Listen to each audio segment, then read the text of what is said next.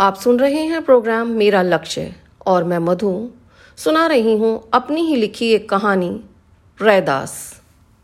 संत रविदास बचपन से ही परोपकारी और दयालु स्वभाव के थे। दूसरों की सहायता करना उन्हें बहुत अच्छा लगता था, खासकर साधु संतों की सेवा, और प्रभु स्मरण में वे विशेष ध्यान लगाते थे। एक दिन संत रैदास अपनी कुटिया में बैठे प्रभु का स्मरण करते हुए अपना काम कर रहे थे। तभी एक ब्राह्मण रैदास जी की कुटिया में आए और उन्हें सादर वंदन करके बोले, मैं गंगा जी स्नान करने जा रहा था। रास्ते में आपका घर था, सो आपसे मिलने चला आया। रैदास जी ने कहा कि आप गंगा स्नान करने जा रहे हैं तो यह सिक्का लीजिए और मेरी ओर से गंगा मैया को भेंट कर दीजिएगा। ब्राह्मण जब गंगा जी पहुँचे और स्नान करके जैसे ही रैदास जी का दिया सिक्का गंगा में डालने के लिए आगे बढ़े तो गंगा नदी में से गंगा मैया ने अपना हाथ निकाल कर वह रुपया ब्राह्मण से ले लिया और उसके बदले ब्राह्मण को एक सोने का कंगन यह कहकर दे दिया कि यह कंगन रैदास जी को दे दीजिएगा।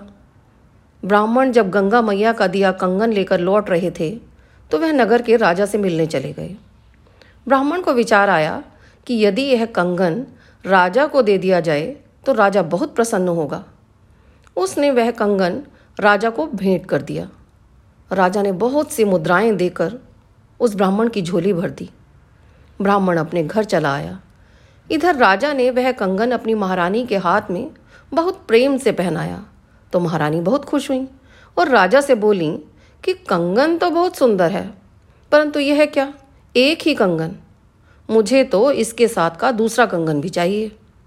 राजा ने कहा, ऐसा ही एक और कंगन मैं तुम्हें शीघ्र ही मंगवा दूँगा।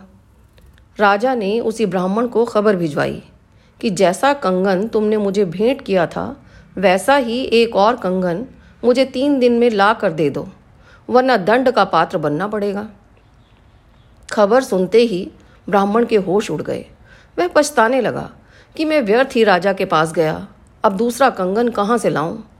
इसी असमंजस में वह रैदास जी की कुटिया पर पहुँचा और उन्हें पूरी बात बताई। कि गंगा जी ने आपकी दी हुई मुद्रा स्वीकार करके मुझे एक सोने का कंगन दिया था, और वह मैंने राजा को भेंट कर दिया। अब राजा ने मुझसे वैसा ही एक और कंगन मांगा है। यदि मैंने तीन दिन में दूसरा कंगन नहीं दिया तो राजा मुझे कठोर दंड देगा।